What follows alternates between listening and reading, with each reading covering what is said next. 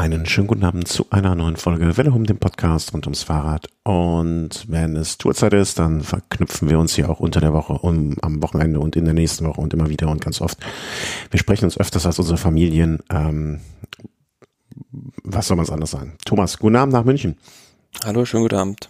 Also, was für eine Tour, was für drei Tage, die es heute zu besprechen gibt, was für ein Orakel ist Köln bin ich doch geworden. Und warum habe ich, vielleicht können wir eine kurze Geschichte aus dem, aus dem Nähkästchen plaudern. Hm, beim Giro hast du mich, äh, auf, äh, äh, hab, hab ich, hab ich dich überredet, für mich eine Wette zu platzieren, weil ich sagte, der, der Thomas hat so viel Glück immer und dann hast du gesagt, ja, das könnte man, das mal. Aber am Ende war es meine Entscheidung, das möchte ich völlig, völlig auf meine Kappe nehmen und ich habe es komplett verkackt. Aber nachdem, nachdem ich letzte Woche, äh, nee, wann war's? Am Montag? Montag. Sonntag? Montag? Keine Ahnung, diese Woche irgendwann gesagt habe, Cavendish gewinnt äh, die Etappe Nummer 6 und das heute ist passiert, ich glaube, so viel kann man schon mal sagen. Warum habe ich da nicht Geld drauf gewettet? Glaubst du, wenn man vor zwei Wochen auf Cavendish heute die sechste Etappe 10 Euro gewettet hätte, ich müsste noch arbeiten? Ja, sechste Etappe konnte man ja da noch nicht, äh, nicht äh, drauf wetten, von daher kann ich, okay. kann ich dir die Frage leider nicht beantworten. Okay, und gestern wäre es wahrscheinlich so gewesen, dass man gesagt hätte, na okay, der hat schon eine Etappe gewonnen, dann ist das jetzt äh, auch gar nicht mehr ja, so. Ja, da hättest du vielleicht eine Quote von drei oder so bekommen. Na, das klingt für mich als, ähm, als wäre ich damit noch nicht raus aus diesem Arbeitsleben. Eher nicht. Ne? Muss schon sehr sparsam sein. Aber nichtsdestotrotz, ähm, mir macht das sehr, sehr gute Laune, was da in den letzten Tagen passiert ist. Aber ich glaube, es gehört dazu, dass wir das äh, von vorne nach hinten ähm, aufrollen und äh, ja, dem Ganzen jetzt hier den Rahmen geben, den wir sonst auch haben. Und das bedeutet, dass wir anfangen mit der vierten Etappe.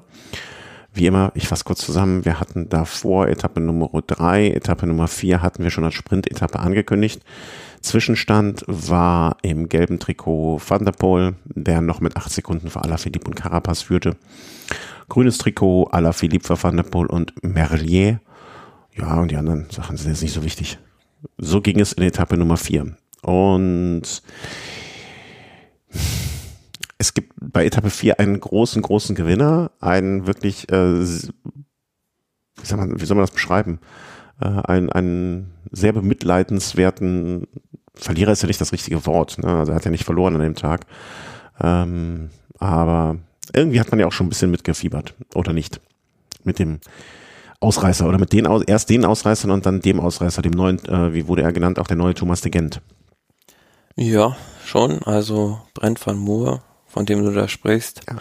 der war lange, lange vorne bis gut 300 Meter vor dem Ziel. Ähm, ich hatte eigentlich, oder ja, als wenn man so sich denkt, wie so eine normale Tour-Etappe halt läuft, äh, Ausreißer, dann 10 Kilometer vom Ziel, vielleicht auch eine Minute, 40 Sekunden Vorsprung, ja, denkt man, okay, die werden dann so zwei, drei Kilometer vom Ziel eingeholt.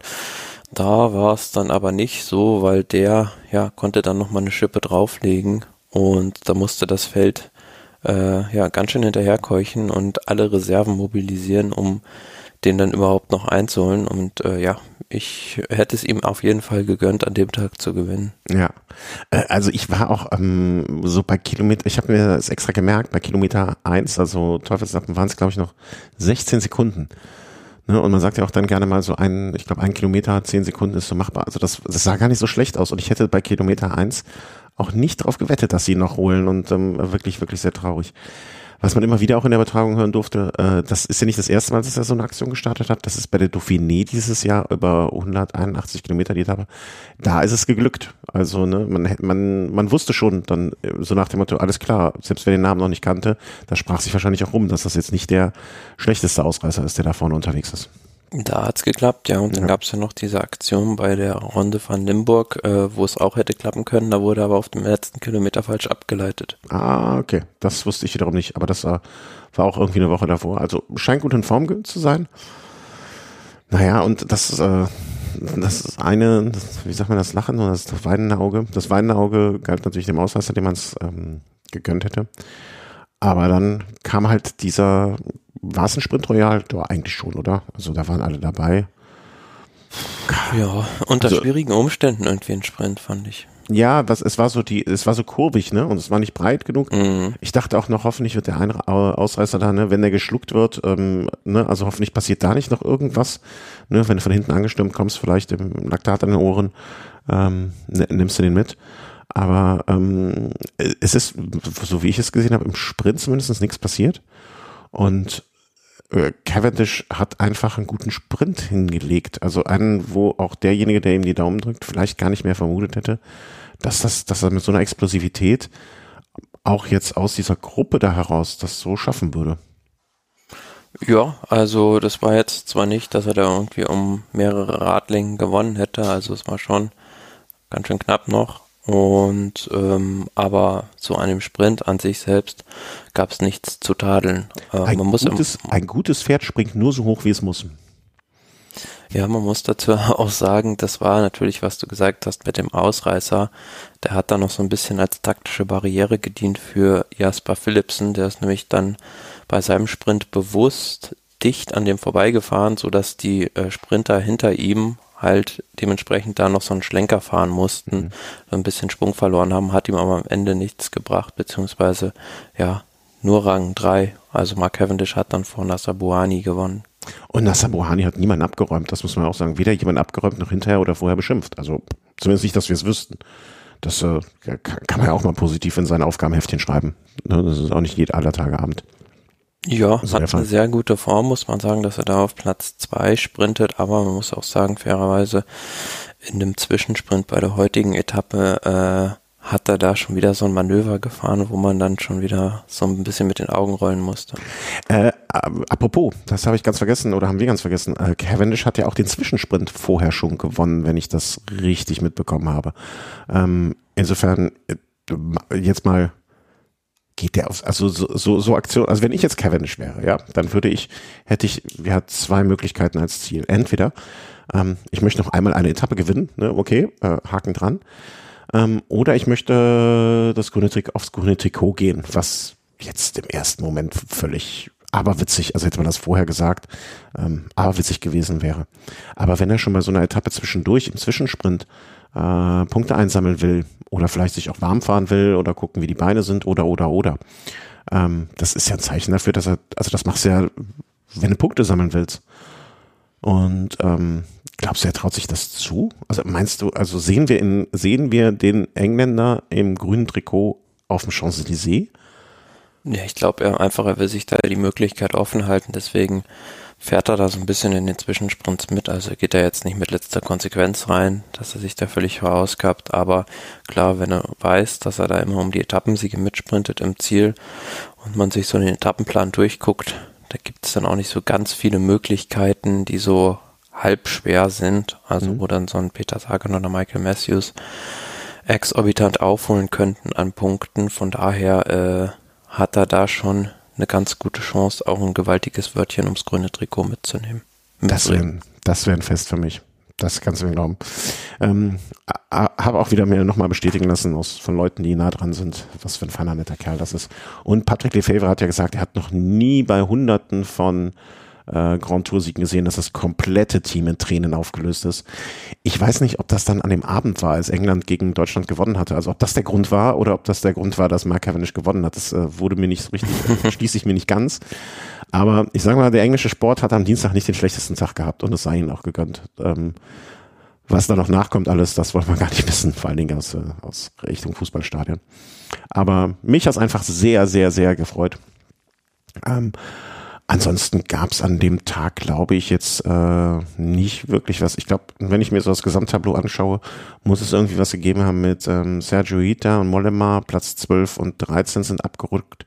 Rigoberto Uran, unser Mann der, der Herzen, glaube ich, ne? Hatte ich das noch richtig in mhm. Erinnerung? Den wir beide die Daumen drücken, äh, hat sich so ein bisschen nach vorne gearbeitet am Platz. Also äh, knallharter Kurs auf Top 10. Und ansonsten tat sich dort nicht viel und ähm, alle schauten schon so ein ganz klein wenig auf den kommenden gestrigen Mittwoch. Hm, weiterhin Gesamtführung Van der Poel, Van der Poel, sag ich schon, Van der Poel vor aller Philippe Carapaz, Van Art, Keldermann, Pogacar, Enric Mas, Quintana, Latour und Godu. Gibt es noch was zu dem Tag, was ich übersehen habe? Nö, das war ausnahmsweise mal ein recht ein ereignisarmer Tag bei der Tour de France, wie man sich so eine Sprintetappe eigentlich auch wünscht, ohne große Stürze und sonstiges. Ja, also einfach Dienst nach Vorschrift. Ne? Also keine aus, aus, ausgebüxt oder irgendwie, also was heißt ausgebüxt, aber keiner aus dem Rahmen gefallen. Zeitfahren. Mmh eigentlich auch so ein Tag, wie man ich sie ihn wünscht. Ne? Also wenn ich das richtig sehe, ist es ja jetzt niemand irgendwie schlimm gefallen. Also zumindest habe ich es in den Zusammenfassungen und Artikeln nichts von bekommen. Also da war ein ähm, Education First Fahrer, habe ich gesehen, der sich wirklich spektakulär nochmal abgefangen hat. Weiß gar nicht mehr, wer das war, der, der in der Kurve gerutscht ist. Stefan Bissiger, ja, dazu muss man sagen, also war natürlich ein bisschen wettbewerbsverzerrend, weil am Anfang gab es eine Gruppe von Startern, die hatten komplett trockene Bedingungen und dann, ja, so im mittleren Teil des Zeitfahrens hat es dann zwischendurch geregnet und für so Fahrer wie ein Stefan Bissegger hat das da halt äh, viel, viel Zeit gekostet, weil die natürlich dann in den Kurven dementsprechend langsamer gefahren sind als diejenigen, die da trockene Verhältnisse hatten und zum Schluss war es dann eigentlich auch wieder komplett trocken. Mhm. Ja, aber dadurch, dass die hm, jetzt sich das äh, Klassement schon so ein bisschen sortiert hat, würde ich mal sagen, ist es nicht ganz so tragisch. Also ne, das, das, das äh, wird jetzt am Ende nicht die Tour entschieden haben, dass das Wetter da Nee, das nicht, aber im Kampf um den Etappensieg natürlich für ja, ja, klar. ist es dann extrem schade. Die ja. bereiten sich ja nur auf diese zwei Tage, also so ein Stefan Küng oder so ein Stefan Bissegger, die bereiten sich ja nur auf diese zwei Tage, die beiden Zeitfahren bei der Tour vor. Mhm. Ja, okay. Ne? Und dann kommt so ein Regenschauer vom Himmel und versaut dir alles. Ja, dann musst du halt Dart spielen oder Billard. Ja, also das kann man ja letzten Endes nicht beeinflussen. Also man kann ja nicht die Strecke überdachen. Ja, ja, ja, klar. Nee, eben, deswegen meine ich ja, ne? Also das ist nun mal Bestandteil des Spiels und Bestandteil des Spaßes da an der Stelle. Das ist halt so. Was willst du machen? Ne? Also äh, natürlich ist das ärgerlich, natürlich ist das traurig und äh, natürlich ist das etwas, wo ich abends auch ins Lenkerband beißen würde, aber Mai, das gehört zum Radsport dazu. Kommen wir zur großen Geschichte. Also wie haben sie sich alle gehalten? Wie haben sich, wie, wie haben sie sich da getan? Ich glaube, man muss einfach mal sagen, dass Pogacar anscheinend zumindestens jetzt auch im Vergleich zu den anderen, ich will nicht sagen, in einer komplett anderen Liga spielt, aber das, also Roglic, um jetzt mal, wir haben vor der Tour, glaube ich, gesagt, das sind so zwei Individualisten, die als einzelne wahrscheinlich talentierteste Fahrer unterwegs sind. Wenn der eine von dem anderen Individualist, individuell am besten unterwegs seienden Fahrer eine Dreiviertelminute abnimmt, dann ist das schon ein Brett.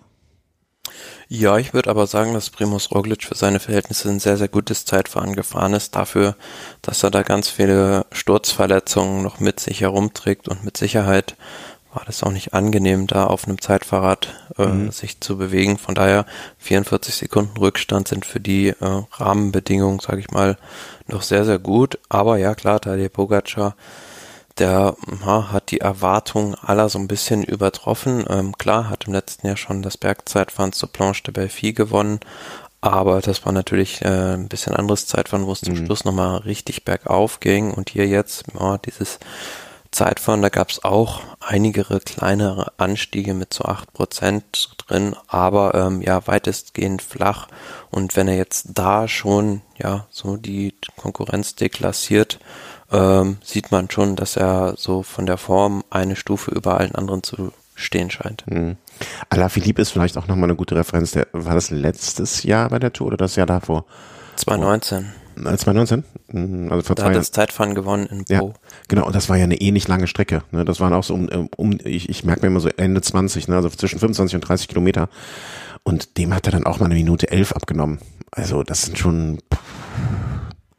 Ja, und halt. Da wird, mir als, da wird mir als Kontrahent jetzt gerade schon so ein bisschen der Arsch auf den Grundeis gehen, um ehrlich zu sein, um es so wirklich knallhart zu sagen.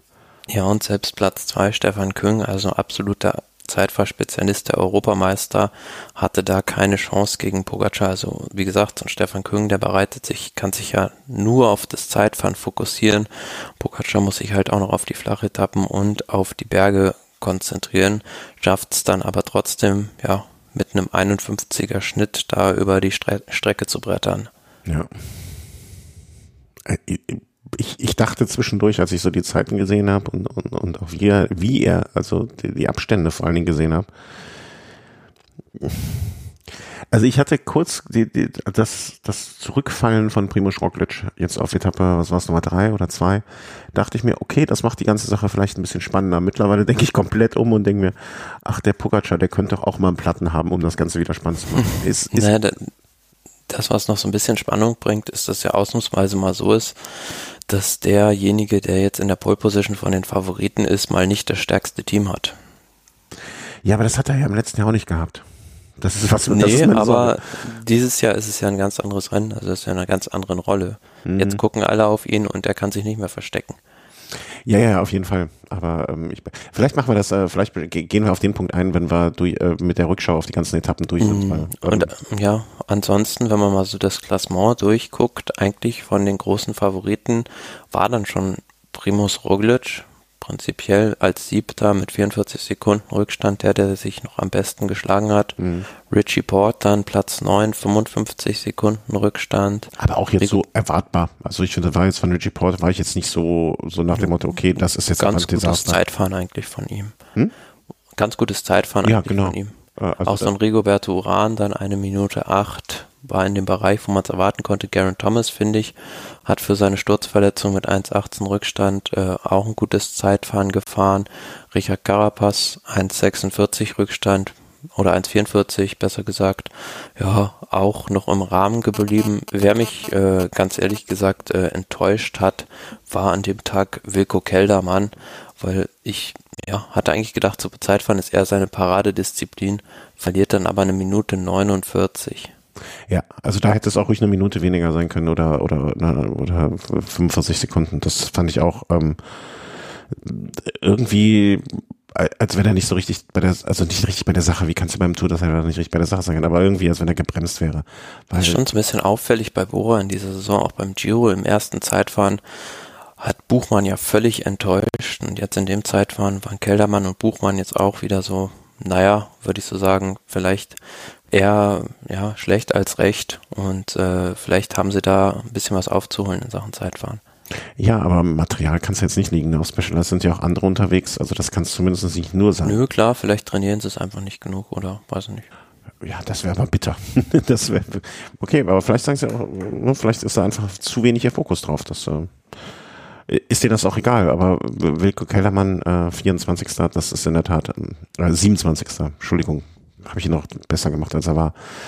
Ähm, kurios, kurios, kurios. Mm, ansonsten ähm, würde ich die Etappe wirklich, also ich ja, überraschend vielleicht noch, dass äh, Van der Poel das gelbe Trikot verteidigt hat. Ah, ja, genau. Also wir wussten ja nicht so, wie er im Zeitfahren drauf ist und äh, war nur eine Sekunde langsamer als sein Cross-Widersacher Wout van Art, den man vielleicht noch stärker eingeschätzt hätte und äh, ja, hat sich da auch als Nicht-Spezialist sehr gut aus der Affäre gezogen und wie du schon gesagt hast, um acht Sekunden das Maillot schon verteidigt. Ja, also das gelbe Trikot verleiht Flügel. Ähm, der Satz hat an dem Tag vielleicht zugetroffen, also fast eine Punkt Punktlandung. Ich meine, er weiß ja auch, dass er das nicht kaum nach Paris tragen wird, aber dass er zumindest so lange wie möglich ist, äh, auf seinen Schultern haben möchte. Das scheint auch klar zu sein. Aber dabei, und das damit kommen wir, glaube ich, dann zu heute, sich auch nicht zu schade ist, um Aufgaben zu übernehmen. Weil auch heute wieder, ich glaube, bis zu Kilometer ungefähr eins war das auch, hat er wieder die Vorarbeit gemacht für seinen Sprinter. Und ähm, ja, ansonsten bis dahin, heute hatte ich noch nicht Zeit, mir so viel anzugucken, da möchte ich ganz ehrlich sagen äh, letzten Kilometer kurz geschaut. Deswegen so den Verlauf der Etappe kann ich schlecht wiedergeben, aber das Ergebnis der Etappe, das kann ich sehr gerne wiedergeben und hat mich sehr gefreut. Ja, aber man muss dazu sagen, also wenn diese Anfangsphase ein bisschen anders gelaufen wäre, hätte es mit Sicherheit keinen Massensprint gegeben weil am Anfang war da eine super starke Gruppe mit weggefahren, mit Fahrern eigentlich aus allen Sprintermannschaften. Also der König hatte beispielsweise einen Kaspar Askren dabei, dann war Nils Polit von Bora dabei, dann war ein Thomas de Gent beispielsweise dabei, ein Greg van Avermaet war dabei, ein Sören Krag Andersen. Also das waren, klingt ich, wirklich nach einer Truppe, die durchkommen könnte. Genau, ja. Also da waren von so fünf, sechs Sprinterteams, also acht Mann waren es, glaube ich, insgesamt vorne. Auch Alpecin hatte da zum Beispiel einen dabei. Waren da Leute vertreten und ähm, ja, hinten war dann im Prinzip nur noch die äh, französischen Mannschaften, also FDG, die keinen dabei hatten und Akea, die wirklich die kompletten Teams einspannen mussten, um da diese Gruppe noch zurückzuholen. Aber sie hätten es, glaube ich, auch nicht geschafft, wenn man sich vorne in der Gruppe einig gewesen wäre. Weil da waren dann, ja, also ich glaube, ähm, der Alpecin-Fahrer und auch Sören Krag Andersen, die dann von der Teamleitung äh, hat man dann wohl doch kalte Füße bekommen, hat denen gesagt, bitte nicht mitfahren und somit war sich dann die Gruppe uneins und äh, ja, so wurden die dann wieder gestellt. Nur Greg van Avermaet blieb noch übrig, wurde dann irgendwann begleitet von Roger Kluge, der von hinten noch kam, ja, und die hatten dann ja ein recht trauriges Schicksal, also ging fast den ganzen Tag gefüllt nur geradeaus und die dümpelten dann immer so eine Minute vom Feld her. Ja, und zum Schluss kam es dann zum Massensprint und ja, zweiter Etappensieg für Mark Cavendish. Ich fand schön, oder ich fand, ähm, ich hatte ehrlich gesagt in dem Moment gar nicht auf dem Schirm, Nee, anders. Ähm, du hast ja oftmals so diese Kamera von oben, die so 500, 600 Meter vorm Ziel dann die Kamerafahrt äh, ne, drauf ist. Und wo dann gezeigt wird, okay, alles klar, ne? Dann werden so ein, zwei Fahrer rausgegriffen mit so einem Kringelname rechts, weil ich habe, gestehe ich oft, Probleme dann doch so zu erkennen, okay, wer ist der, wo ist da, wo ist da, wo ist da, vor allen Dingen, ähm, weil manche Farben ja dieses Jahr so blau, alle fahren irgendwie in blau rum und dann wird äh, für mich zumindestens manchmal ein bisschen schwieriger zu erkennen, wer wer ist, wo oder wo jetzt, vor allen Dingen auf einem kleinen Tablet oder Telefon, wo man das dann mal kurz gucken muss, zwischendurch. Ähm, und da wurde Cavendish ja nicht, ich glaube, es war, ich weiß gar nicht mehr wer, Buhani war, glaube ich, auch gezeigt und noch irgendwie ein anderer Fahrer. Und ich hatte in dem Moment auch gar nicht so richtig auf dem Schirm, dass er, ähm, dass Cavendish, also das fiel mir erst später dann so im Laufe des Sprints ein, ach ja, der hat ja grün, ich Idiot. Ähm, aber er hat es auch wieder gut gemacht. Ne? Also er hat natürlich jetzt auch so, so er, er hat auch seine zwei Leute dabei gehabt, die ihn gut abgeliefert haben. Aber da sah jetzt auch niemand äh, also so aus, es war einfach ein Sprint von zwei, drei, vier Leuten, die auf, auf Augenhöhe gefahren sind und davon war der schnellste und das fand ich wirklich beeindruckend und schön. Ja, war wieder eine recht knappe Angelegenheit. Klar, super für Mark Cavendish, dass er da jetzt, glaube ich, seinen 32. Etappensieg geholt hat. Jetzt fehlen ihm nur noch zwei, um Eddie Merckx einzuholen. Aber ähm, ja, ich will es mal so sagen. Also du könntest im Prinzip Cavendish mit jedem äh, anderen Sprinter, der einigermaßen das Niveau hat, ersetzen, wenn du halt einen Murkoff als Anfahrer hast. Also mhm da musst du nur an dessen Rad bleiben und dann bei 200 Meter vor Ziel losfahren. Dann ja, hast du zu 90 Prozent den Sieg fast schon sicher. Man muss aber sagen, an dem Tag jetzt heute auch wieder habe ich so die Alpecin Phoenix Taktik nicht verstanden, weil bei den letzten beiden Sprintetappen sind oder ja sind sie jetzt für Jasper Philipsen gefahren und äh, Tim Merlier der hat ja schon eine Etappe gewonnen und warum man das jetzt plötzlich umstellt, weil ich hatte gedacht, heute auch auf der Etappe, wo Merlier für Philipsen angefahren ist, wäre Merlier eigentlich viel schneller gewesen. Mhm. Also für mich unverständlich, warum man da plötzlich den Sprintzug so umstellt. Ansonsten hätten sie vielleicht noch eine Etappe jetzt gewonnen. Puh, du, da ich bei so an solchen bei solchen Äußerungen kommt mir immer wieder Mario habe sehr viel Kummer auf dem auf dem Peloton dann vielleicht unterwegs. Naja, es jammern auf hohem Niveau, klar, wenn du schon äh, jetzt zwei Etappen gewonnen hast und das gelbe Trikot hast für eine Zweitdivisionärsmannschaft, muss ja. man auch erstmal schaffen. Aber ja, äh, man hätte vielleicht es durchaus auch, anders machen können. Äh, vielleicht sind das auch wirklich, also das kann ich mir, habe ich keine Ahnung, aber vielleicht in dem Moment die Entscheidung da zu treffen mit zwei Fahrern, die fast gleich gut sind und wo der eine dann vielleicht auch in dem Moment sagt, ey, pass mal auf, äh, wie fühlst du dich? Ja, ich fühle mich schon top. Und der andere sagt, ja, ich fühle mich gut. Dann sagst du halt, okay, du bist top, mach das. Oder in der Absprache untereinander, weiß ja nicht, ne, das sind auch alles jetzt nicht so schon die uralt erfahrenen Hengste, die da unterwegs sind äh, in der, in der äh, Truppe. Mai. Aber wie gesagt, ne, also Platz, was, was, was jetzt dann Platz zwei und Platz sieben? Ich meine, das sind die einzigen, die zwei Leute da vorne drin haben, ne? Das muss man auch mal so sehen. Und mhm. das gelbe Trikot.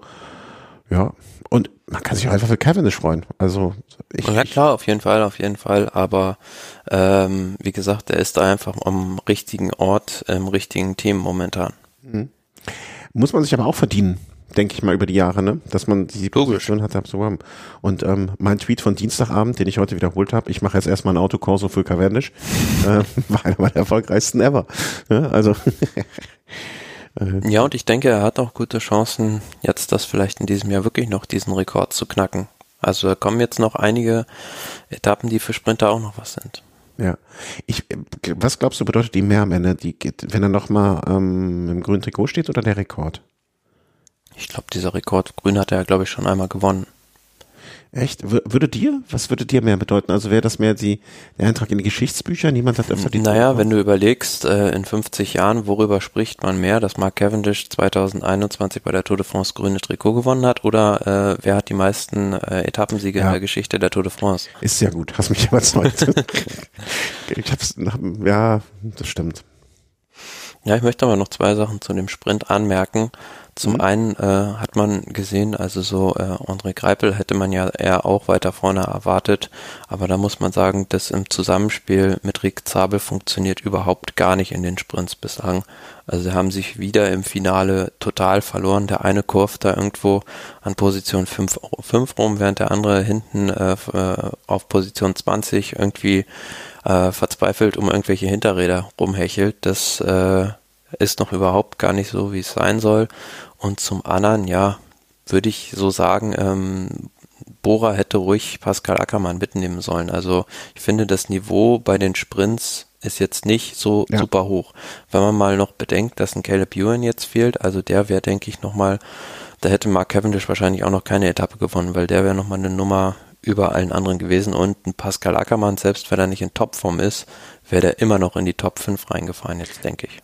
Ja, ich glaube auch, dass Pascal Ackermann zu Hause in die Tischplatte beißt. Mhm. Greipel habe ich jetzt, den habe ich sowohl heute als auch am Dienstag überhaupt nicht wahrgenommen, um ehrlich zu sein. Also ich jetzt äh, aber, glaube ich, Zehnter. Ähm, ja, ja, der, die, die Platzierung ja, aber so überhaupt nicht gesehen, also überhaupt nicht aufgefallen. Ne? Das meine ich damit, was ja so, so, so unscheinbar oder so nicht präsent. Also, dass du das jetzt mitbekommen hast, da ich will gar nicht wissen, wie viele Wiederholungen du dafür sehen musstest, um das mitzubekommen, wo der da rumguckt. Nö, ja. aber das macht man ja mit einem Auge im Finale. Habe ich da so ein bisschen drauf geachtet, wo da halt diese Israel-Leute sind und äh, hat man gesehen, dass es einfach total Harakiri gewesen, was die da gemacht haben. Ich glaube, du hast, du bist wie so eine Fliege, du hast einfach mehr Augen. Das ist so ein Netzauge, so für jeden Fahrer ein Auge und kannst das alles auch noch wahrnehmen. Das kann ich nicht. Da bin ich zu untalentiert für. Hm. Aber ja, schöne Geschichte. Also ich freue mich sehr für Cavendish und er soll, äh, er soll auf jeden Fall jetzt den Rekord holen, weil so kann man in die Geschichtsbücher kommen. Und wenn er dabei noch das grüne Trikot in Paris trägt. Ich finde einfach diese Zeremonie da so schön. Deswegen würde mich das wahnsinnig freuen. Da habe ich vielleicht so einen kleinen Fable fürs Theatralische. In der Gesamtwertung hat sich auf den ersten 29 Plätzen nichts getan. Ähm, Stefan Küng, der Zeitfahrer vom Podium, auf, der welcher aufs Podium gefahren war, hat sich einen Platz dahin verschlechtert. Das wird ihm ungefähr so egal sein wie mir. Ähm, das heißt immer noch Pandapol acht Sekunden vor Pogacar. Grünes Trikot hat Cavendish jetzt mit 148 zu 102 Punkten in sein, auf seinen Schultern, in seinen Händen. Ähm, Peter Sagan, wo man vorher wahrscheinlich noch gesagt hätte, sein größter Konkurrent, äh, hat, was heißt Konkurrent, also unser größter Favorit, ich glaube, so ist es richtiger formuliert, 72 Punkte, das heißt, selbst ein Nicht-Mathematiker wie ich weiß, dass Kevin schon 76 Punkte jetzt Rückstand schon auf Mark Mehr als das Doppelte, wollte ich sagen.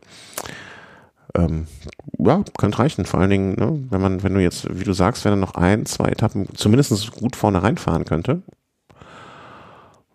da muss sich Bora vielleicht überlegen, ob sie dasselbe mal probieren wie Philippe Gilbert damals mal, äh, versuchen Mark Cavendish aus dem Zeitlimit zu fahren. Das wäre hart. Das wäre, boah, wenn die das machen, dann, äh, wenn Bora, ich, ich, ich, ich verspreche hiermit, wenn Bora, dann reiße ich unsere Herdplatte raus. Und leg da Parkett hin. Wobei, ich habe ja gesehen, also äh, ist dir vielleicht auch schon aufgefallen, die werben ja, haben ja jetzt auch ein neues Trikot zur Tour de France und werben da äh, für ein neues Produkt auf ihrer Hose. Das ist, glaube ich, so ein Backofen X-Bro oder irgendwie so heißt das. Äh, das, äh, ja, wird man dann sehen, ob das dann noch so viele kaufen. Ja, ich nicht. Also ich werde nie wieder äh, X-Bro Bora, X-Bo, Bora X-Bo die neue Dimension coming soon. Na, da bin ich ja mal gespannt, was das sein soll. Ähm, da, nee, also digitaler Produktlaunch am 25. Juni und die machen jetzt schon Werbung. Wie viel ist heute eigentlich? Erste siebte. Ja, dann müsste es, dann, dann passt nur noch wenige Tage. Seien Sie mit dabei, wenn wir am 25. Juni um 20 Uhr die neue Leichtigkeit Premiere vorbemerken. Ja, da läuft's ja. Die Website-Pflege läuft ja richtig gut. die, die sprinten so, wie sie ihre Produkte hier vorstellen. Das ist, das kann doch nicht sein, oder? also, ich schicke dir mal einen Link, aber du musst mal, also ich denke mir immer bei sowas, dass ich erstmal der Blöde bin und irgendwas verpasst habe. Ähm, nun ja, ähm, aber das klingt jetzt nach etwas, was durchaus äh, ja in Köpfen rumgeistern könnte als Idee. Ich hoffe nur nicht, dass sie das machen.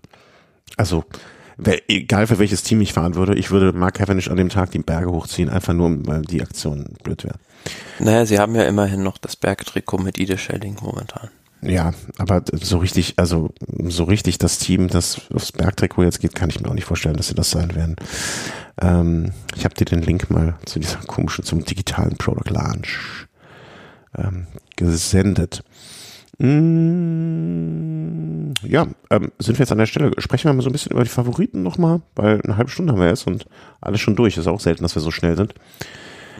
Ähm, wie schaut's denn aus? Also Gesamtwertung ist jetzt Van der hm, denke ich nicht. Dass, also glaubst du, der null Chance, oder? Durchzukommen? Nein, der wird das Trikot irgendwann abgeben und sich dann auch von der Tour de France in Richtung Olympia verabschieden. Bin ich mir relativ sicher, zumal er da auch beim Mountainbike-Wettbewerb gerne starten möchte. Ja, wenn man jetzt mal so ein bisschen durchguckt, so eine Favoriten-Ranking-List, also wenn man Pogacar, muss man das sicherlich als Referenzpunkt sehen, der da die beste Position im Klassement hat dann ist das schon recht ernüchternd, wenn man mal da draufklickt. Also äh, sehr schönes Adjektiv in dem Zusammenhang. Wenn man Alaphilippe äh, mit zu Gesamtklassementsfahrern zählen möchte, dann ist der da der Beste eigentlich, 40 Sekunden Rückstand. Dann Luzenko 1.13 Latour, für mich bislang die Überraschung der Tour. 1.20 Rückstand, auch ein sehr gutes Zeitfahren. Uran und ähm, ja, und dann dahinter bis, sagen wir mal so, zwei Minuten Mollema ist ja alles innerhalb so von 40 Sekunden, einer Minute. Wer so nach unten schon ausschwingt, ist halt ein Quintana mit 2,37 beispielsweise, Esteban Chavez mit 3,16, ja, und Richie klar, Port. Na, ja, Richie Port durch den Zeitverlust am ersten Tag 3,50 dann schon Rückstand. Oh, Miguel Angel Lopez, 5 Minuten 12, der kann sich da schon fast von seinen Ambitionen verabschieden. Also, der wird doch auf Bergtrikot mit, äh, mitgehen, oder? Jetzt? Mm, ja, wird man sehen, ne? wie man das bei Movistar von der Taktik her macht. Aber ja, Primus Roglic und Garen Thomas, die man so als die beiden größten Rivalen eigentlich von äh, Tadej Pogacar ausmachen würde, haben eine Minute 40 respektive eine Minute 46 halt auch schon Rückstand. Also mhm ja, wie gesagt, wenn man noch das Ziel verfolgt, die Tour de France zu gewinnen, dann äh, muss man in diesem Jahr ein bisschen unkonven unkonventionellere Taktik an den Tag legen. Einerseits, andererseits, wir sind gerade erst bei Etappe Nummer 6, also noch 14 folgend, ähm, sind also noch nicht mal bei ein, ein, Dritt, ein Drittel vorbei. Nee, klar, die Messe ist noch nicht gelesen und wenn man sich mal nee. da das Team von Pogacar anguckt, da sind da halt auch schon viele Fahrer gestürzt. Also ein Mark Hirschi ist gestürzt, ein Rui Costa ist schon gestürzt beispielsweise. Äh, ein Formulo war, glaube ich, auch schon auf dem Asphalt gelegen. Von daher hat er da auch, äh, ja, und ein Brandon McNulty war im Zeitfahren auch gestürzt. Das sind schon auch nicht mehr die vollen Kräfte vorhanden und wie gesagt, wenn man das Team im Vergleich zu Ineos oder Jumbo Visma auch mal anguckt, ist es halt in der Spitze ja nicht so gut besetzt und ähm, da gibt es, denke ich, das eine oder andere Mal die Möglichkeit, vielleicht auch Pogacar in den Bergen zu isolieren. Und dann wird es halt darauf ankommen, ob sich da eine Allianz bildet zwischen zwei Mannschaften vielleicht, die sagen, wir fahren um den Sieg, oder ob sich wieder alle sagen, wir wollen Platz sieben lieber verteidigen, wenn der Achte aus dem Gesamtklassement angreift. Ja, ich, ich, da, und da sehe ich jetzt so die Verantwortung, die, oder meine Hoffnung, vielleicht mehr meine Hoffnung als die Verantwortung beim Team Ineos, weil auch wenn die, also vielleicht sind die, die Stürze, ne? Also wenn jetzt, ähm, also so ein Richie Port, selbst wenn es vorher noch irgendwelche Zweifel gehabt hätte, wie das Konstrukt, wie das, äh, wie die innere, ähm, wie sagt man, Hierarchie des Teams nicht klar wäre, ist vielleicht auch durch ein, das ist der einzig positive Nebenaspekt des Ganzen, dass von Thomas, Carapaz und Port, dass da definitiv jetzt keine Diskussion mehr stattfinden wird, äh, welche Rolle der Richie Port haben wird. Dass sich also nur noch Carapaz und äh, Thomas. Und Thomas sehe ich nach dem Sturz auch eigentlich als mittlerweile den schwächeren von den beiden. Ähm, dass ich dadurch, dass. Beide, ja. Hm? Bin ich bei dir, ja. ja äh, dass, dass ich da eigentlich glaube, dass die mit dieser, mit ihrer Mannschaftsstärke, mit ihrer, mit ihrer Qualität in der, in der, in der ganzen Tiefe des Kaders, ähm, dass die diejenigen sind, die da ein bisschen auch Verantwortung übernehmen müssen. Und würde ja auch zu dem neuen, neuen Herangehens, heran, zu der neuen Herangehensweise, mein Gott, äh, passen. Also deswegen, ja, ich, ich freue mich total darauf, dass sie jetzt gefordert sind und ähm, machen müssen. Und ich glaube auch nicht, dass diejenigen, diejenigen sind, die sagen, oh, ist das super. Ey, guck mal, wir haben noch, warte mal, wie viele sind? Der Carapaz ist in den Top Ten. Das ist so total schön. Das reicht uns. Das glaube ich nicht. Ich glaube, die könnten eines der Teams sein, die sagen, lieber Zehnter und es alles versucht haben, als Achter und nichts versucht haben. Ja, also ich persönlich insgeheim hoffe immer noch so ein bisschen darauf, dass morgen oder übermorgen einfach so eine Ausreißergruppe wegfährt, jetzt gar nicht mehr mit einem Favoriten, aber mit so einem Fahrer, weiß ich nicht, äh, beispielsweise Mollema. in einem Wout, Wout Pools beispielsweise, der hat zwar jetzt fünf Minuten Rückstand, die dann aber am Ende mit 20 Minuten ankommt, weil keiner sich hinten verantwortlich führt mhm. zu, zu fahren. Und dass es dann einfach mal so ein Szenario gibt, ich glaube 2001 gab es das mal, da war halt lange äh, François Simon und äh, André Kivilev, die mal mit einer halben Stunde, halben Stunde Vorsprung einer Ausreißergruppe ankamen, die waren dann irgendwie bis Etappe 17 oder so, zweitletzte Bergetappe, ganz, ganz vorne im Gesamtklassement und äh, vielleicht gibt sowas mal wieder. Hm, ja, das ist jetzt aber nicht so das allerwahrscheinlichste Szenario mit dieser halben Stunde, aber warum nicht? Äh, Oder 2006 gab es das ja auch mal mit Oscar Pereiro. Ja. ja, ich hoffe eher auf so einen Fahrer wie jetzt, ne, also so zwischen Platz 12 und Platz 20 und der kommt mit einer Gruppe von 5, 7, 8 Minuten rein. Ne? Also für mich wären so Kandidaten Mollema, vielleicht doch Quintana wird man wahrscheinlich noch weniger fahren lassen, Nibali, ähm, wen haben wir da noch? So ein Chavez, irgendwie so eine Nase. Ne? Also dass der mhm. Enao, ähm, dass die durchkommen und dann sich da vielleicht, ne? also dass das das alles so ein bisschen auf den Kopf stellt. Ja, könnte, äh, könnte ähm, spannend werden. Vielleicht äh, zwei, nee, das setze ich ganz am Ende. Ähm, sollen wir jetzt Vorausschau schon machen? Also einfach, was kommt, was ja, kommt? Schauen wir mal auf die nächsten Etappen. Ja, da muss ich mir hier kurz mal also, mein präferierte Übersicht. Morgen, also wir nehmen jetzt hier am Donnerstagabend auf, also am Freitag, ist, finde ich, eine sehr interessante Etappe die längste Etappe der Tour, 249,1 Kilometer, Vierzon nach Le Creusot. Ähm, ja, wie gesagt, der erste Teil 150 Kilometer rund ist eigentlich komplett flach, aber dann kommen so mehrere Bergwertungen und vor allem äh, dieser vorletzte Berg, Signal du Champ, 5,7 Kilometer mit 5,7 Prozent, aber die letzten Kilometer ja mit über 10 Prozent und bis 18 Prozent im Schnitt da kann schon ordentlich äh, sich was auf den Kopf stellen. Ja.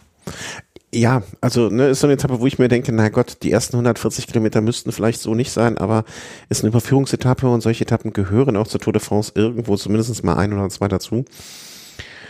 Ich bin gespannt. Ich muss mir mal kurz den Zeitplan angucken, ab wann es denn interessant wird, ab, ab wann ich mir hier, äh, das haben wir jetzt nicht so, ah, okay, also zwischen. Im Prinzip 14, 14.50 Uhr oder so geht's mit den Bergwertungen los, wenn sie im langsamsten Schnitt unterwegs sind. Oh, 14 Uhr. Ah, da. Ja, also ich, mal gucken. Mal gucken. Ich glaube, abends die Zusammenfassung. Und das, das äh, Spannende ist ja auch noch, dass an diesem Signal du Champ, also an diesem vorletzten Berg oben, es noch Bonussekunden geben wird. Ah ja, das ist dieses B in der, genau, genau, genau, genau. Ja, also 8, 5 und 2 Sekunden. Und da könnte theoretisch, äh, wenn Pogacars drauf anlegen würde und dagegen Van der Poel sprintet und den Sprint gewinnt, Van der Poel keine Bonussekunden, könnte er ihm das Trikot abnehmen. Meinst du, ja, also der wird natürlich einen Teufel tun und äh, da versuchen, ins gelbe Trikot zu fahren. Weil ja, ich, das, das, das, war, das seine Mannschaft gar nicht meine Frage gewesen. Meinst du, Van der Poel hat morgen noch das gelbe Trikot auf seinen Schultern?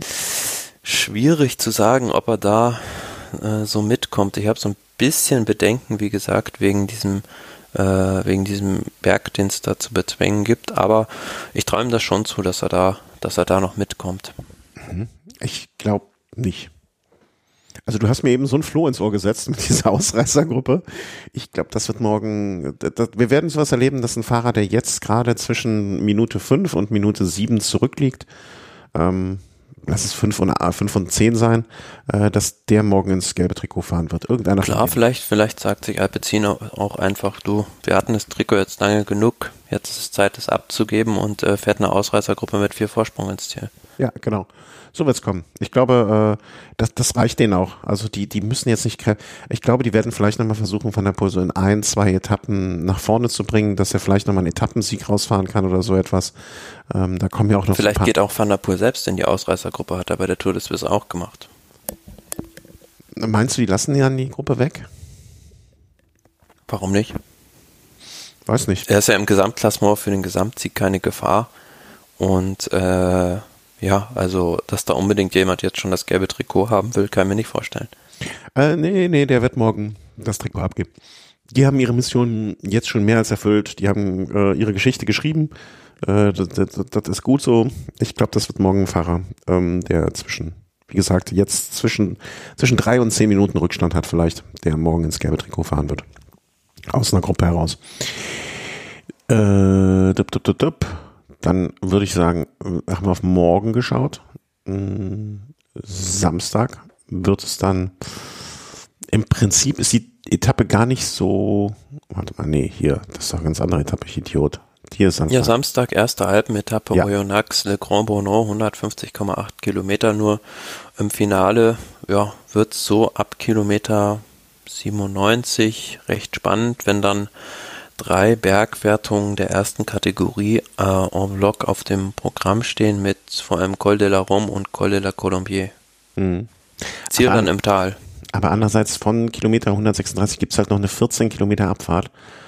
Ähm, warum auch immer bei solchen, solchen Etappen kommt mir immer Nibali als Favorit unter, so in meinem Kopf, äh, fährt er immer bei sowas mit. Ja, für eine Ausreißergruppe vielleicht. Ja, das könnte ich mir auch gut vorstellen. Ne? Also das es, es müsste ja im Prinzip nur beim letzten Berg, ähm, also ne, da kommt ja diese kurze Abfahrt, entweder attackiert vorher, also vor dem Col de Colombier, kommt ja von, wenn man vom Col de Rome runterfährt, eine kurze Abfahrt, das ist gar nicht so viel, das sind vielleicht so sieben, ja, sechs, fünf, sechs Kilometer. Und wenn sich, wenn man sich da absetzt mit drei, vier, fünf Leuten vorne und dann in den nächsten Berg geht, das sind ja auch dann wieder nur in Anführungszeichen acht äh, Kilometer. Ähm, ja, das könnte. Aber das ist genau das, worüber wir vorhin gesprochen haben. Auf der Etappe müsste im Prinzip Ineos als auch Jumbo versuchen, mit einem Fahrer im Prinzip schon am vorletzten Berg spätestens zu attackieren. Ja, das, das, also wenn ich Team Ineos wäre, ne, dann würde ich morgen versuchen, die Füße stillzuhalten. Gucken, dass sich Thomas ein bisschen erholt und den würde ich äh, hier bei Kilometer 110, also noch 40 Kilometer to go, am unten am Col de Rome, da würde ich den durchstarten lassen einfach Carapaz schonen, beziehungsweise Carapaz soll sich einfach noch in die Gruppe dranhängen und da soll Thomas Vollgas geben. Äh, einfach nur, um Pogacar einmal zu fordern und zweites Mal vielleicht dann noch mit Richie Port oder, oder Richie Port morgen in die Gruppe schicken. Wäre auch, finde ich, ein taktisch sehr kluger Zug. Ja, und wenn, wenn es klappt, gut. Wenn nicht, dann soll der am, ähm, am, am Samstag unten da rein. Ich meine, so groß ist sein Rückstand auch noch nicht. Wenn der da eine Gruppe gehen würde, mit, mit einer Gruppe weggehen würde am Colderom, könnte auch eine interessante Kombination werden. Ne? Es muss ja nicht noch, also weißt du, da würde ich mm. so, mhm. ähm, äh, die, die Karten liegen bei Ineos gut. Ne? Die müssen halt nur jetzt noch was draus machen. Definitiv. Ja. Sonntag würde ich mal sagen, nehmen wir auch noch mit in die Vorschau auf, weil dann ist ja Ruhetag und ich glaube, ähm, das würde sich anbieten. Ja, das zweite Alpenetappe Clusé nach Tignes, 144,9 Kilometer, auch wieder recht kurz, aber mit zwei Bergwertungen der zweiten Kategorie, zweimal erste Kategorie und einmal Or-Kategorie ordentlich Höhenmeter drin, wobei man natürlich sagen muss, dieser Schlussanstieg nach Tignes hinauf ist natürlich dann ziemlicher Rollerberg zum Schluss. Ja, ich glaube nicht, dass an dem, also Etappe könnte total schön werden, ne? Und auch da wieder gleiche Taktik. Ne, wenn am Tag vorher Thomas angegriffen hat, äh, sollte, nee, ähm, äh, Port angegriffen hat, sollte hier einfach schon bei Kilometer 66 ähm, Thomas angreifen. Ich glaube, das ist die einzige Methode, wie man irgendwie Pogacar beikommen kann, jeden Tag einen Fahrer Vollgas attackieren lassen, sodass sie ihn da peu à peu mürbe fahren. Und, ja, das und gegebenenfalls sollen sie auch ähm, unerlaubterweise sich absprechen mit anderen Teams und ist, ich will es einfach nur eine spannende Tour haben. Aber vielleicht passiert auch irgendwas ganz Verrücktes und äh, Pogacar hat morgen keine Lust mehr oder ich glaube es zwar nicht, aber irgendwas anderes passiert. Auf jeden Fall, ich, ich, ich finde diese nächsten drei Tage könnten alles auf den Kopf stellen. Könnte aber auch sein, dass gar nicht so viel passiert. Mhm. Also, ich hoffe drauf. Also ich hoffe, dass ich dann auch mit dieser Tour de France mal warm werde. Bist du noch nicht warm geworden? Uff, ja, also ich finde es ein bisschen überschattet bislang von den ganzen Negativereignissen mit diesem Fan, der da oder dieser Frau, die da da diesen Massensturz ausgelöst hat und allem drumherum, was so diskutiert wird. Und äh, ich finde, es müsste jetzt mal richtig so äh, sportlich in die Berge gehen. Also das sind so Punkte, die wir vielleicht jetzt nochmal unter Sonstiges verbuchen würden, weil da habe ich erstaunlich, ähm, kam jetzt noch erstaunlich viel. Ähm, die, der Fan, die Fanin, ich weiß gar nicht, wie die weibliche Version da richtig laut Duden wäre, äh, haben sie jetzt bekommen, aber die UCI hat jetzt ihre Anklage doch wieder fallen lassen. Oder ihre Anzeige zurückgezogen oder wie man das auch immer dann im juristischen Ja, die macht. ASO in dem Fall. Ja, die ASO, also Entschuldigung, ja. Der Veranstalter, ähm, also äh, wenn ich es richtig mitbekommen habe, wurde, hat sich diese Frau auch da selbst gestellt, äh, war aber wohl dann doch eine Französin, also nicht aus dem deutschsprachigen Raum, wie man das mit diesem Omi-Opi-Schild vermutet hätte. Und ähm, ja gut, für mich war eigentlich nur noch die Frage, äh, nachdem der Mob da schon gewütet hat, auf den Scheiterhaufen wird gebracht. Hm. Äh, äh, das ist so ein bisschen, ja, ich so äh, überzogen mittlerweile auch einfach. Also es ist äh, Lyncherei, also ein bisschen wie, mhm. wie, wie die Leute auf dieser Frau da einprügeln. Die hat jetzt wahrscheinlich schon so ein schlechtes Gewissen gehabt, dass sie dann äh, sich da selbst zu den Behörden begeben hat. Sie war jetzt, glaube ich, da 24 Stunden im Polizeigewahrsam ähm, und ihr droht da wohl immer noch eine äh, Ermittlung oder ein Verfahren wegen äh, gefährlicher Körperverletzung und äh, die Fahrer, den überlegt, über, obliegt es natürlich, da selbst noch rechtliche Schritte einzuleiten. Also beispielsweise Marc Soler hat gesagt, der sich da ja beide Ellbogen gebrochen hat. Ähm, ja, er weiß noch nicht, ob er da eventuell klagt. Und von daher kann es dann doch noch äh, da rechtliche Konsequenzen geben. Aber ansonsten sollte das Thema doch jetzt abgehandelt sein. Ja.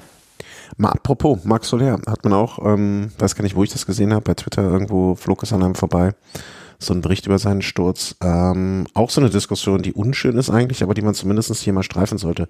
Also Max Soler hat halt gesagt, ne, dass man ihm quasi von nach seinem schweren Sturz, ich meine, wenn man beide Ellenbogen gebrochen hat, äh, als du schon meintest, der ist damit noch durchs Ziel gefahren, da, da, da stellen sich jetzt mir wieder die Nackenhaare auf oder die, die, ne? Ähm, ihn hat man quasi aufs Rad gehoben, er konnte weder schalten noch bremsen und ist dann nochmal, ich weiß gar nicht, 50 Kilometer waren es, glaube ich, noch äh, ins Ziel gefahren. Mhm. Ist auch Erinnert so mich so ein bisschen an Vogelsang bei der Tour 2016 oder 2018 war das. Da hatte, glaube ich, auch beide Ellbogen gebrochen und ist dann quasi eine Etappe noch so mehr oder weniger freihändig weitergefahren. Ähm, aber natürlich sollte das, sollte da immer ein Arzt dann auch sofort vor Ort sein und der sollte das natürlich auch bemerken, wenn der sich da was gebrochen hat. Ja, das finde ich auch, also dass da niemand, ähm, dass es da nicht eine Instanz, ich meine, wo willst du die Grenze ziehen? Also, ne, da kann ja nicht, also bei so einem Sturz, wenn da 20 Leute auf der Straße liegen, ähm, kann natürlich ein Arzt alle Fahrer, ne, nimmt hier einen Zettel raus, notiert alles klar, Nummer 1, 2, 3, 4, 5, 6, 7, 8 und fährt dann einfach mit seinem Auto im Laufe der nächsten 50 Kilometer jeden kurz an und sagt, hier, alles okay, kannst du fahren? Ich meine, welcher Fahrer sagt dann, nee, kann ich nicht, ne? Aber vielleicht, also man weiß es ja nicht, vielleicht hat er sich auch beim Arzt beschwert und hat gesagt, er kann nicht weiterfahren und das Team hat sich über den Arzt hinweggesetzt. Das wäre ja. natürlich. Ja, ja, da, da sollte dann auf jeden Fall, wenn es so ist, dass, also äh, Arzt fragt Fahrer, Fahrer sagt, ich kann nicht, Fahrer, äh, Arzt sagt, letztes Wort ist bei mir, raus mit dem. So sollte es sein, ja. Ja, ich sehe dann nur schon das Problem, dass ähm, irgendwann mal dem französischen Arzt unterstellt wird, dass er den Franzosen durchfahren lässt und den Kolumbianer nicht. Also da, aber das muss halt ein unabhängiger UCI-Satz sein und so unabhängig wie er als, als, als Sportarzt sein kann. Ähm, das erinnert mich so ein bisschen an die Diskussion, die es mal beim Boxen gab. Ich weiß nicht, ob du dich daran erinnern kannst. Nein, ich kann mich an nichts mit Boxen erinnern. Kann ich jetzt Arthur Abraham, der hat mal äh, sich während des Kampfes den Kiefer gebrochen und hat dann ganz stark aus dem Mund geblutet und hat dann sozusagen noch acht Runden mit gebrochenem Kiefer weiter geboxt. Fanden viele oder die, ja, die meisten dann halt natürlich äh, richtigerweise unverantwortlich. Und da hat man auch dem Ringarzt hinterher unterstellt, weil es ein deutscher Boxer war, dass er den hat weiterboxen lassen und bei anderen anders gehandelt hätte. Okay. Ähm, nee. Aber mich erinnert es auch an eine Geschichte. Ähm, ich versuche es gerade zu googeln. Ähm, wie die Dame hieß, äh, Schweizerin, das ist vor deiner Zeit. Ich, ich weiß gar nicht, um ehrlich zu sein, ich glaube, da warst du noch nicht mal geboren. Es gab bei den Olymp, ich weiß, habe ich glaube ich auch hier schon mal erzählt, Olympischen Spielen. Ähm, es ist so ganz komisch. Die ersten Olympischen Spiele, an die ich mich erinnern kann, sind die von 1984 ähm, in Los Angeles. Ähm, und dort gab es ähm, die äh, 39-jährige Anderson Schies, eine Schweizer äh, Marathonläuferin. Kennst du die Geschichte? Schon mal gehört? Ähm, äh, die äh, ist damals, war die, ist die, also so genau habe ich die Daten jetzt nicht aus dem Kopf, aber ich sehe hier ähm, natürlich den Wikipedia-Eintrag. Also erster Frauenmarathon und äh, einzige Schweizerin bei Kilometer 9, 36 lag sie noch an 20. Stelle, verpasste dann aber Getränkestation und die ist so die letzten 500 Meter durch dieses Stadion äh, wirklich getorkelt. Also äh, so wie wenn ich vom Oktoberfest nach Hause gehen würde, so ist die durch dieses Stadion getorkelt und ist 500 Meter, also quasi ähm, eine Runde, komplette Runde und noch ein bisschen was. ähm, da, also wirklich, ich, ich, das sind Bilder, die, ne, also ich war, keine Ahnung, war ich da, neun und ich kann mich jetzt noch an diese Bilder erinnern. Das war, muss man gucken, wer bei YouTube mal schauen. Also das ist was ähnliches, ne? Also jeder in diesem Stadion hätte gesagt, nehmt die bitte raus, nehmt die sofort runter und packt die in irgendwas rein. Aber die Ärzte und die, äh, oder Kommissäre wahrscheinlich besser, ähm, hat die, haben die laufen lassen, ne? Also und äh, eine Vergleichszahl hier noch, die Siegerin hat für diese 500 Meter in dem Stadion anderthalb Minuten gebraucht. Ähm, die Schweizerin hat sieben Minuten lang, ist die dann auch noch diese 500 Meter durchs Stadion gegangen. Also. Ja. Ach, ja, was soll's. Also, ne? Aber es ist, es ist so eine ähnliche Geschichte. Ähm, werde ich dir gleich mal irgendwie den Link zu schicken. Sollte man, also ist für mich so ein, so ein ganz, ganz, äh, wie soll man sagen, ähm, so ein Kapitel, Sport, Kap, äh, Kapitel Sportgeschichte irgendwie, die, die mich, äh, erst eine der ersten Fernsehbewegtbilder, an die ich mich erinnere. Ähm, ja, Marc Soler. Dann haben wir noch den Punkt, den wir noch gar nicht angesprochen haben auch. Äh, Fahrerstreik. Es gab ja am Anfang der dritten Etappe, glaube ich, die, äh, mhm. Geschichte, dass die Fahrer einfach mal gesagt haben, so jetzt reden wir mal miteinander. War manchmal am Anfang der vierten Etappe, ja, aber ist egal. Am Anfang der, ja, genau. Am, also am Anfang der ersten Etappe, über die wir heute geredet haben. So, äh, genau.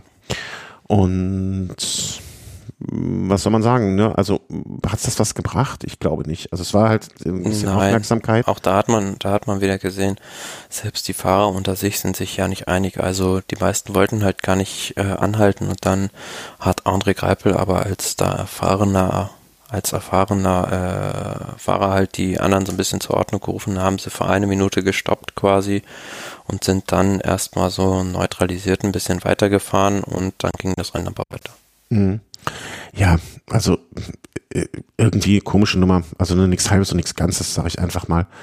Ähm, vielleicht war es so, dass man mal ein bisschen Aufmerksamkeit ähm, auf die ganze Geschichte gebracht hat, aber im Grunde genommen war das dieser berühmte Sturm im Wasserglas, glaube ich. Ne? Also sie waren sich nicht einig äh, diese Minuten, diese, diese Diskussion war im Grunde genommen auch für den Eimer. Aber naja, also vielleicht ist so ein manch. Das Ding ist einfach, wenn du sowas am Anfang der Etappe machst, wo nicht nur Freaks wie wir irgendwie vor der Glotze rumhängen, sondern. Äh, Klar, das müsstest du im Finale machen. Äh, genau, ne, du müsstest einfach, ja, du musst es ja vielleicht noch nicht mal machen, sondern zumindest oder androhen und irgendwann mal machen, aber einfach nur so sagen, bei Kilometer 10, so, pass mal auf, wir stoppen bei Kilometer 10 alle, aber das geht wiederum ja auch nur, wenn es keine Ausreißer gibt und so weiter und so fort. Ähm, schwierige Situation. Also ähm, ist halt irgendwie ähm, komisch, komische Sache. Aber sie haben es gemacht. Und ich hatte noch einen Punkt, den ich vergessen habe, mir aufzuschreiben. Äh, unter dem Thema Sonstiges bei der Tour bisher. Dann war es auch nicht wichtig. Behaupte ich einfach mal. Gut. Ich weiß nicht. Nee, wie sollst du dir auch mal, wenn ich, wenn ich mir meine Sachen nicht merken kann, wie sollst du dir meine merken? Nee, ich hatte das noch, also mit der, mit der, ähm, mit diesem Protest hatten wir noch. Gab es noch irgendwas, was ich vergessen habe? Zeitfahren. Ach ja, jetzt. Wir wollten es ja kurz ansprechen. Die Tour, wie, wie haben Sie es genannt? Tour Alt, Alt Tour? äh, das Team Education First äh, mit Rafa, diese ähm, Ach so, ja. äh, mit Lechle Morton, der quasi genau. die Tour de France äh, nebenbei abfährt. nebenbei ist gut. Also ne, das Wort, er fährt es nebenbei ab, ähm, klingt so, als wenn er so mal so im, im Vorbeifahren machen würde. Ja, nebenbei im Sinne von Ja, ja, äh, neben weiß. dem Fahrerfeld. Ja, ja, ich, mir ist das schon klar, wie du das meinst.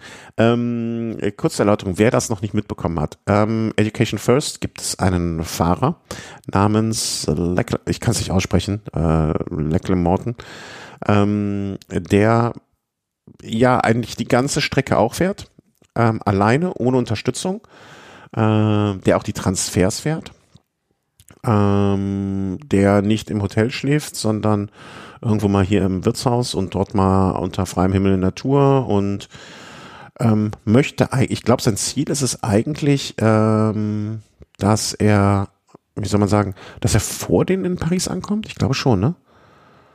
Das habe ich jetzt nicht genau. äh, Al- Also ich, ich, ich meine, das ist zumindest sein Ziel und ähm, ähm, ja. Also er hat natürlich, ich habe im ersten Moment gedacht, wie bekloppt, also schaffst du ja nie. Ankommen will Morten am Tag des Tourfinals in Paris vor dem Politor. Genau. Und jeder gefahrene Kilometer unterstützt das World Bicycle Relief Project, das weniger privilegierte junge Menschen mit Rädern ausstattet. Ähm, er, hat, er hat natürlich, also im ersten Moment dachte ich, naja, okay, der hat halt die Ruhetage so als Puffer, an denen fahren kann, an dem die anderen nicht fahren. Dann hat er natürlich noch die Zeitfahrtage, wo die anderen auch jetzt nur 20 Kilometer fahren und er dann seine längere Strecke abarbeiten kann. Ähm, das, das, das sind natürlich jetzt irgendwie so, äh, wie viele Tage sind das dann insgesamt? Vier Tage, die er gewinnt. Ne? Also, aber die Kilometeranzahl ist natürlich beträchtlich. Also er fährt, glaube ich, was stand das hier? Ähm, alleine ohne Hotels, Transfer, Ruhetage 5500 Kilometer. Nenne ich schon sportlich. Er hatte jetzt an den ersten Tagen, ich weiß nicht, ob du das so ein bisschen verfolgst, ähm, er hatte jetzt an den ersten Tagen schon Probleme mit seinen, äh, mit seinen, ich glaube, Knien, weswegen er von, ähm, von, von Klickpedalen jetzt kurzzeitig mal auf äh, normale Flat Pedals, also so ne, Pedalen, wie, Mhm. wie sie in den Stadträdern haben, äh, gewechselt ist und damit Sandalen gefahren ist. Das sah sehr, sehr lustig aus. Äh, aber irgendwie, also er, er ist dann noch ganz guter Dinge und ähm, wirkt jetzt auch auf nicht so, als wenn das jetzt jetzt äh, alles schon kaputt wäre bei ihm. Ähm, er ist jetzt schon gefahren. Ich, ich kann das leider hier auf der Karte nicht so richtig erkennen, wo er ist im Sinne von, also bei welcher Etappe wäre er jetzt. Also ich glaube, wenn ich das richtig sehe, der Peloton und er ist da schon ein bisschen hinterher. Aber naja, ist auf jeden Fall ähm, etwas, nee, er ist schon, er ist quasi jetzt gerade im Moment bei kurz vor Etappenstart 8. Mhm. Also er hat im Prinzip den ersten. Einen Tag Vorsprung. Mm, Wir sind ja, jetzt Ende Etappe 6 und er ist Etappenstart 8. ja, genau. Äh, wobei er natürlich dann auch schon den einen Transfer, also ne, die, die Anzahl der Transfers ist ja auch das, was das, was ein großes Problem ist, weil die sitzt ja nicht im Zug oder im Ja, Bus. logisch. Ne? Und, äh, und er hat ja noch den einen Ruhetag. Er hat ja bis jetzt nur einen Tag aufgebraucht von den vier Tagen. Deswegen finde ich das schon alle Ehren wert. Und die Fahrer äh, fahren ja auch nur drei Stunden am Tag. Ne? Also die Etappen sind ja auch jetzt teilweise gar nicht so lang. Morgen, der lange Tag, wird natürlich äh, die 250 Kilometer, die sie aufholen werden, wird er reinhauen. Ähm, könnt ihr gucken auf Rafa, also ne, der englische Ausrüster des Teams Education First, haben die ganz groß, ich glaube nicht, ist das auf der ersten Seite? Nee, Rafa, ja, da wird das direkt verlinkt. Also er ist jetzt gefahren. Ähm, Distance to Paris, er hat also von, er ist schon 1500 Kilometer äh, gefahren und hat schon 11.000 Höhenmeter. Nuiver Herr Gesangsverein am Tag 5. Ja, also werft mal einen Blick drauf. Ich finde das eine tolle Sache und ähm, für einen guten Zweck ist es, kann er, macht, kann er eh nur gewinnen. Ähm, ich muss sagen, dieses Zelten draußen, also diese Top-Leistung, wenn, wenn ich, ich schicke dir mal den Link zu der Aktion, wenn du es nicht selber schon hast, diese äh, Leistung jetzt dann auch noch ohne diesen ganzen, wie soll man sagen, um, um nur das ganze. Drumherum, was ihn unterstützen würde, das ist schon, ziehe ich, ziehe ich wirklich mehr als meinen Hut vor.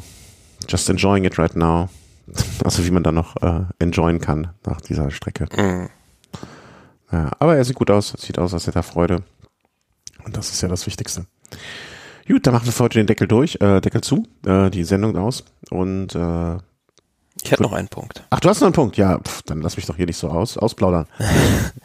genau, unter Sonstiges ist es auch zu verbuchen. Und zwar habe ich neulich mal versucht, so rauszufinden, du hast es vielleicht auch bemerkt, das Team Kubeka hat ja einen neuen Co-Sponsor. Also die waren ja vorher mit Asos als Co-Sponsor. Ja. Jetzt vor der Tour de France äh, haben sie aber Next Hash als neuen Co-Sponsor präsentiert. Und jetzt habe ich mal so ein bisschen überhaupt versucht herauszufinden, was ist das für ein Unternehmen, was machen die und, habe halt auf Social Media recherchiert, äh, ja, äh, was, was, was machen die überhaupt? Also das ist so eine ganz, ganz, also für mich dubiose Firma. Also, dubiose, das ist die machen, machen scheinbar so Geschäfte in Kryptowährungen und ähm, wie nennt man das? Dieses ähm, Blockchain Technologies. Ah, ja, ja, man braucht, also für eine Corona-App braucht man vier Block, mindestens vier bis fünf Blockchains.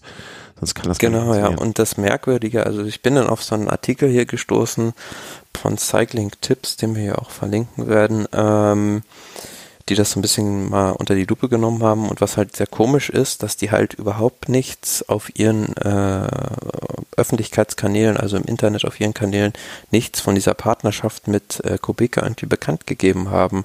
Und ähm, da haben die halt auch von Cycling Tips nachrecherchiert. Also das Unternehmen äh, hat weniger als 100 Facebook-Follower, 300 LinkedIn-Follower und auf Twitter ist überhaupt nicht ersichtlich, äh, welcher Firmenaccount also da überhaupt äh, der Firma zuzuordnen ist. Also da gibt es einmal Nexthash Group, Nexthash Inc., Nexthash Group und Next Digital. Also sehr, sehr undurchsichtig, was da überhaupt diese, diese Firma macht. Und mich würde halt mal interessieren, was genau da die Absichten sind oder was dahinter steckt. Also es konnten die halt auch nicht so richtig rausfinden. Vielleicht weiß da auch einer der User mehr, aber da gab es ja schon mal in der Vergangenheit mit dieser Manuela Fundation, die da mal mit Chilton Scott übernehmen wollten, schon mal so eine Luftblase, auf die da jemand reingefallen ist. Und ich hoffe nicht, dass das jetzt bei Kubeka auch der Fall ist.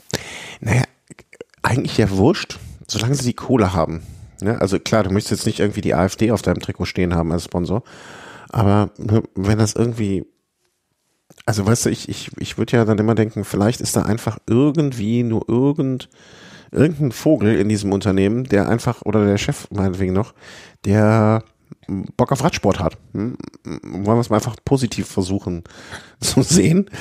Ähm, aber ich gebe auch zu, dass das nicht unbedingt sein muss.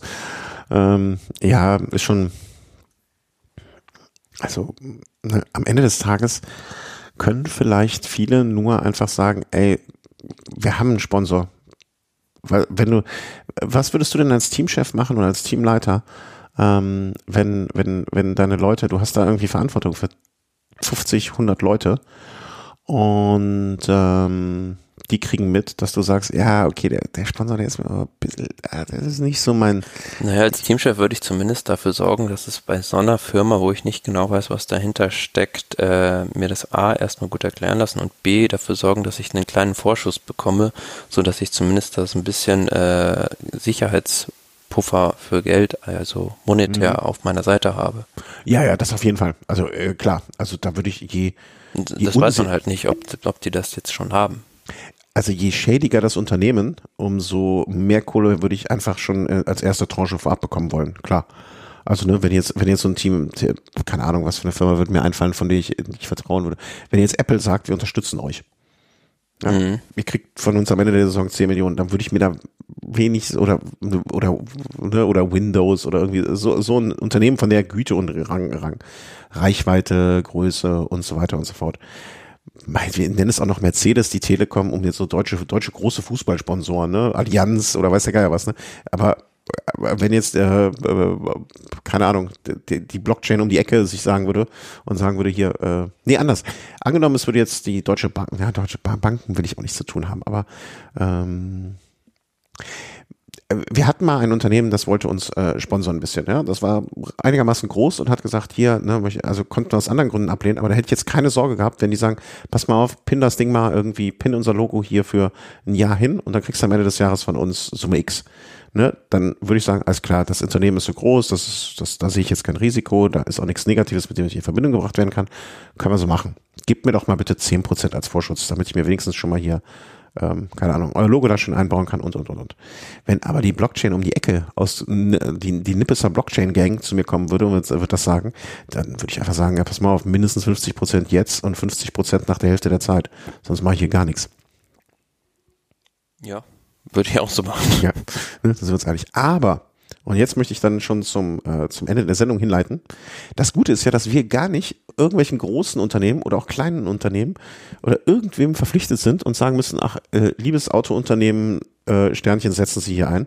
Ähm, bitte gebt mir doch das Geld, was ihr mir versprochen habt, weil wir haben so tolle Hörerinnen und Hörer, die das alles hier möglich machen und uns regelmäßig unterstützen. Entweder durch eine kleine Spende oder durch einen Kauf über unseren Amazon-Link, der Jeff Bezos weniger, aber uns ein bisschen reich macht, obwohl reich würde ich jetzt auch nicht behaupten in dem Zusammenhang. Ähm, oder eine regelmäßige Überweisung, eine einmalige äh, PayPal-Spende oder auch gerne ähm, auf Phonics-Seite, die können wir gerade in Zeiten, in denen wir viel senden, immer gut gebrauchen. Mhm. Deswegen, weil ihr das macht, brauchen wir uns nicht äh, mit irgendwelchen Sponsoren rumschlagen oder gar Klinken putzen für Sponsoren, weil das investieren wir lieber in Sendungen. Ähm, und ich hoffe, dass ihr das genauso seht, dass wir das besser in Sendungen investieren sollen als ins Klinkenputzen atme ich nochmal. Ähm, deswegen vielen, vielen Dank an euch immer, jederzeit und äh, von uns allen. So, es bleibt uns jetzt eine schöne Tour zu wünschen. Ich möchte, drücke weiterhin, wie spricht man ihn aus? Äh, Mac, äh, Mac, John, äh, ich kann ihn Ragnar Morton. Ja, genau. Ich drücke ihm, äh, ich bin begeistert von diesem Unterfangen.